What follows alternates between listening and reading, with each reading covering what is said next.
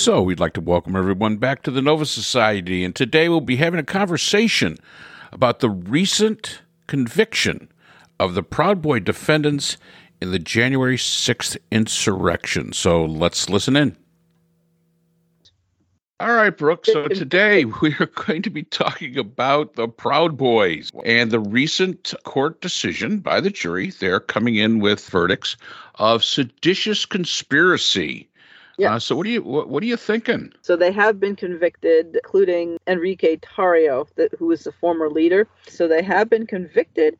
The question, I guess, now becomes sentencing. I would like to, um, well, I hate to to sound though I were pushing to have many many people put in prison. I'm, however, I do think that people should be put in prison um, for their role, and and I am not happy at all that the individuals who it still seems to me that that Trump was the um, very much involved with directing and guiding and encouraging and fomenting the uh, the individuals. I don't know if they would have done this on their own. That Trump incited the individuals and encouraged the response, uh, including um, suggesting that former Vice President Pence was not doing what he should be doing. That the as the leader of the insurrection uh, that Trump also needs to be held accountable, and I'm I'm concerned that that may not happen. Uh, so, what are your thoughts? Well, yeah, uh, again, th- this the handing down of this verdict is not good news uh, for the former president. Uh, it is something that can be used in his federal cases. So it, it's not good news. Uh, we got to remember, seditious conspiracy is a law that was brought out following the Civil War, and it was basically meant to stop Southerners who decided that you know Lee surrendered, but I didn't. Uh, from attacking the United States. So that's the the idea behind it. It's also something that is not in recent times. It's not something that has been prosecuted. It's very difficult to prove. I mean, it, it, you know, as far as a standard is concerned, it's extremely difficult to prove. Uh, it does not. It does carry a, a, prison sentence with it of not more than ten years, though, which is kind of surprising because really it's treason. The ten-year sentence is is probably a throwback back to the fact that you know the, the when it was time for Reconstruction, yes, it was going to be a crime to have seditious conspiracy. However, we're going to put you in jail for 10 years. You're probably going to learn your lesson and then you're going to come out and just be a, a, member of the United States again. That's probably the idea behind it. I can't say that it was, but it just makes sense that that would be it. We weren't going to put you into prison for like 100 years. It, it did not carry like uh, a treason where it was death or anything like that. It was, I think it was probably designed to be a little bit understanding of the tensions that existed directly after the Civil War. But 10 years, let's face it, 10 years in a federal prison uh, is is a long time. And okay, and it also comes with a fine, and it can have both. But there's more uh, charges even beyond just the seditious uh, conspiracy that these that these people are being charged with. So when you add up all of the other charges, the destruction to um, uh, federal property, the attacking of of police, um, the disrupting a fed uh, a governmental procedure. Uh, there's just so many different ones. Really, they could be facing anywhere from 40 to 50 years if you add it all up. And I think it'll be very, very important uh, to see how what the judge decides as far as sentencing is concerned. Is this judge going to send a message? Maybe. Um, I think we've seen with the Oath Keepers. Those that judge has sent a message. This will not be tolerated. Uh, this is not post Civil War 1868. We are not just coming out of a civil war. We're not going to even equate it to the same logic, but that we're going to treat this as this is 2021. We've moved so far past all that. The sentencing may not exactly fit the crime in this day and age, but it's never been brought back up because let's face it, it's never been a problem before. Surprised it's still on the books.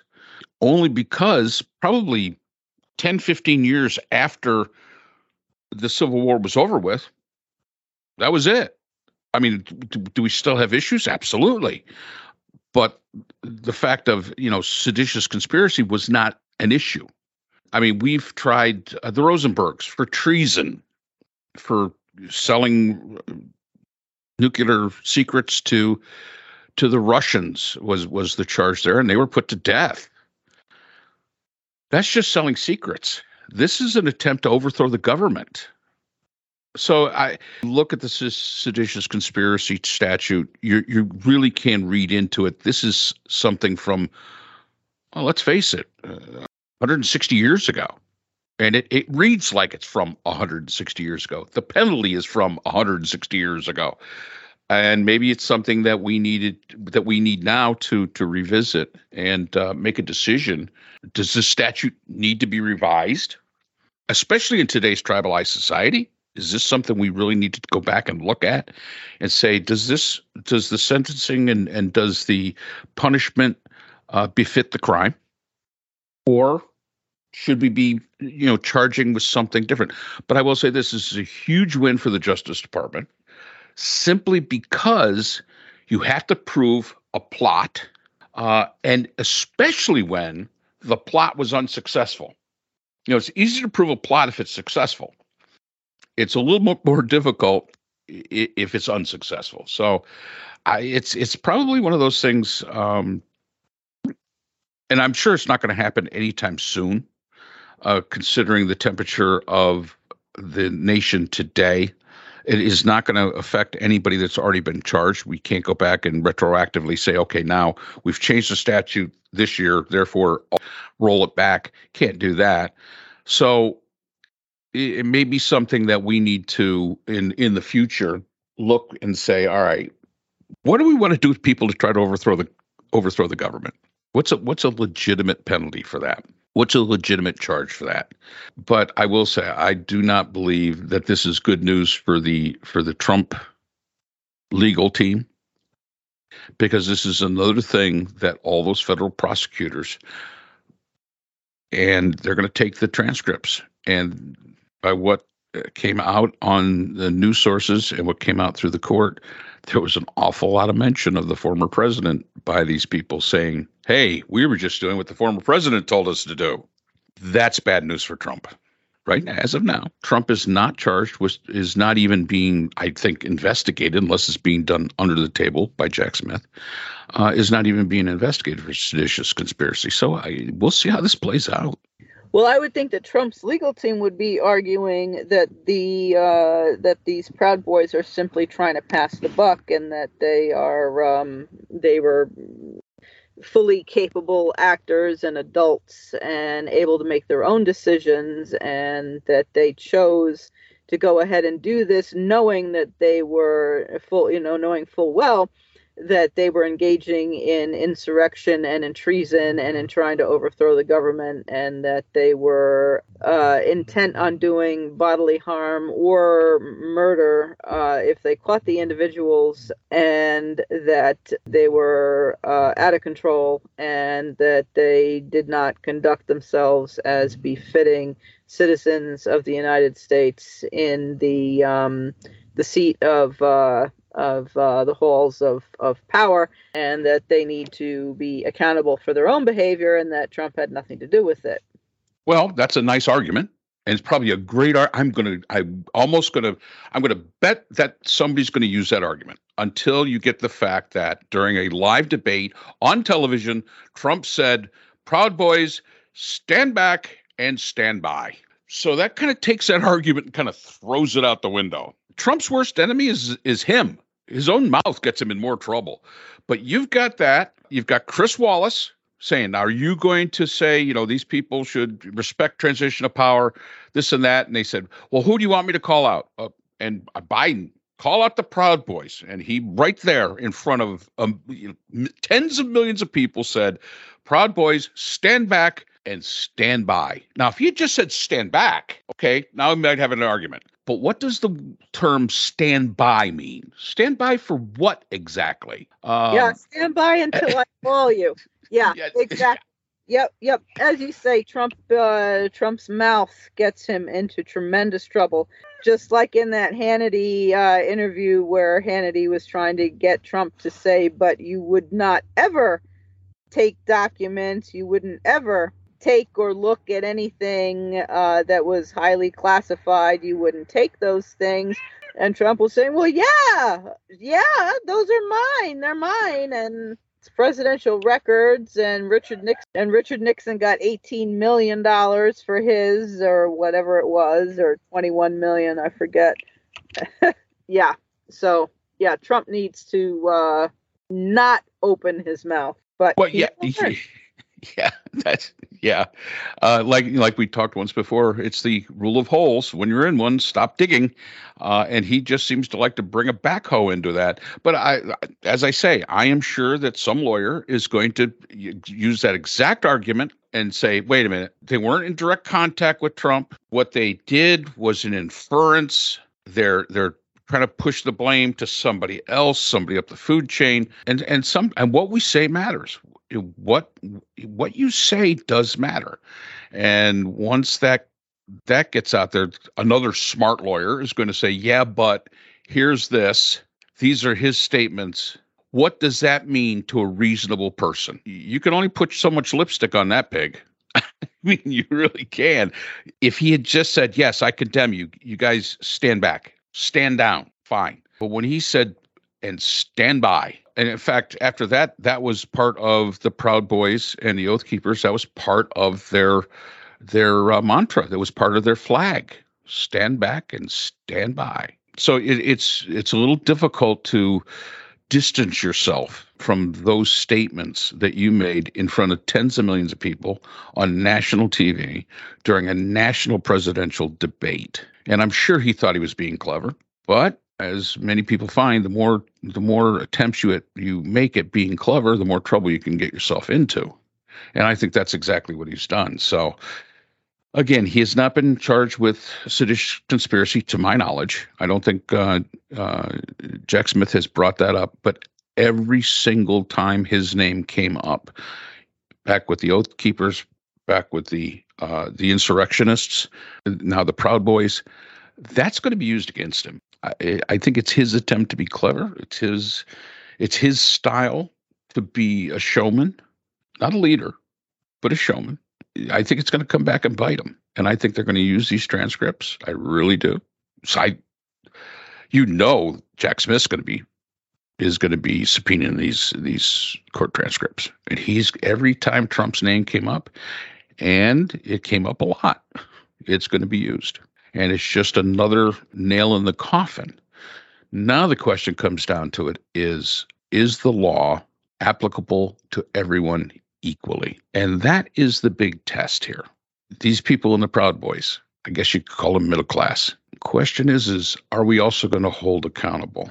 I mean, one of the members that got, that got hit with seditious conspiracy wasn't even at the Capitol on on uh, January sixth. wasn't even there but he was having conversations and that's where the seditious conspiracy came was the conversations that he had that basically promoted the attack. But he physically was not there. And remember seditious conspiracy is not the is not the act of of attacking the capitol. Seditious conspiracy is the planning the overthrow of the government or the stopping of peaceful transfer of power. That's seditious conspiracy. I think a lot of people get it get hugely mixed up. Well, seditious conspiracy was the attack. No, that's an insurrection. That uh, carries a whole bunch of different legal issues with it, such as destruction of property, attacking police, planning of it.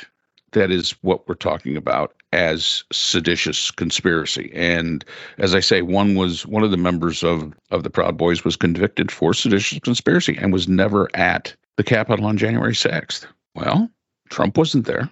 Now, did he have direct contact with these people? I don't know. What nobody really knows. It can it be inferred? Can can his the leader of the nation directly addressing these people as he did on the stage of a presidential debate saying stand by. Is that does that raise to the level of being complicit in all the actions that happened afterwards? And the laws is is ripe with examples where if you take an action and something results from that action even though it's not you're not directly the person causing it you are still responsible for for the statements that you made or the or whatever action you took to begin the chain of events that made the final outcome happen. So we'll that's going to apply in this case as well. It should. Yeah, we will see. We will see. Do you have any idea approximately how long something like this might take? How long? You mean the sentencing? Uh no, for the for the aspect to see whether or not Trump would be held culpable and and liable. I couldn't even give I could not even give an estimate on that. Remember, we we are in uncharted waters here. You've got a former president of the United States being investigated by an attorney general in in Georgia. We've got a, a, a former president of the United States facing rape charges. That trial is already going on, and of course, he was so concerned about it, he went to England and Scotland, and he left the country for a while. You've got Manhattan DA's case that he's still facing. And then you've got Jack Smith in the federal cases. And that's maybe only the tip of the iceberg. The fact that Pence went and ha- was compelled to testify, you almost wish you were a fly on the wall that you could hear that. But I will say this uh, Jack Smith and I, I even Merrick Garland. Merrick Garland kind of takes a beating sometimes, and I think it's sometimes unjustified. But he takes a beating sometimes. The, these people in this profession are used to keeping things close to the vest. It, it, isn't really specifically to keep the public in the dark, it's to keep their opposition in the dark. If it's a exculpatory, we're going to give it to you. If we have to, fine. But we're not going to give you any strategies beforehand so that you can work out how you're going to combat that strategy we're going to keep that as close to our chest as we possibly can. And I know the public normally thinks, and many times the media, well, they're trying to keep us in the dark. Well, yeah, but only because we are trying to keep our opposition in the dark as well. So, as to when all this will come down, who knows? People could be dead and gone by the time this comes to resolution. But we have an election coming up in in a year, and this may play a very even if it hasn't come to a resolution, it may play a very significant role in in where our country goes forward.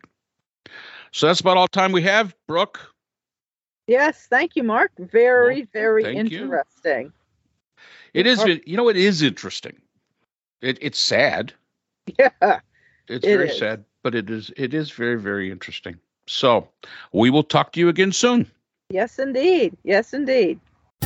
So there you have our thoughts regarding the Proud Boy conviction for seditious conspiracy and the January 6th insurrection. We'd like to thank our sponsors, the JCIS, an open journal for upcoming scholars, and the Phoenix Group, who offers solutions to social issues through independent research. We'd like to thank our podcast partners, Buzzsprout, who hosts the Nova Society, iHeartRadio, where people get their music and podcast, and of course, Podkite, our analytical partners. And of course, we'd always like to thank all of our listeners for tuning in. And remember, if you wish to contact us with a question, comment, or wish to be a guest on the Nova Society, we can be reached at nova.society.podcast at gmail.com. And always remember, the power of society is knowledge, and we hope to see you again next time.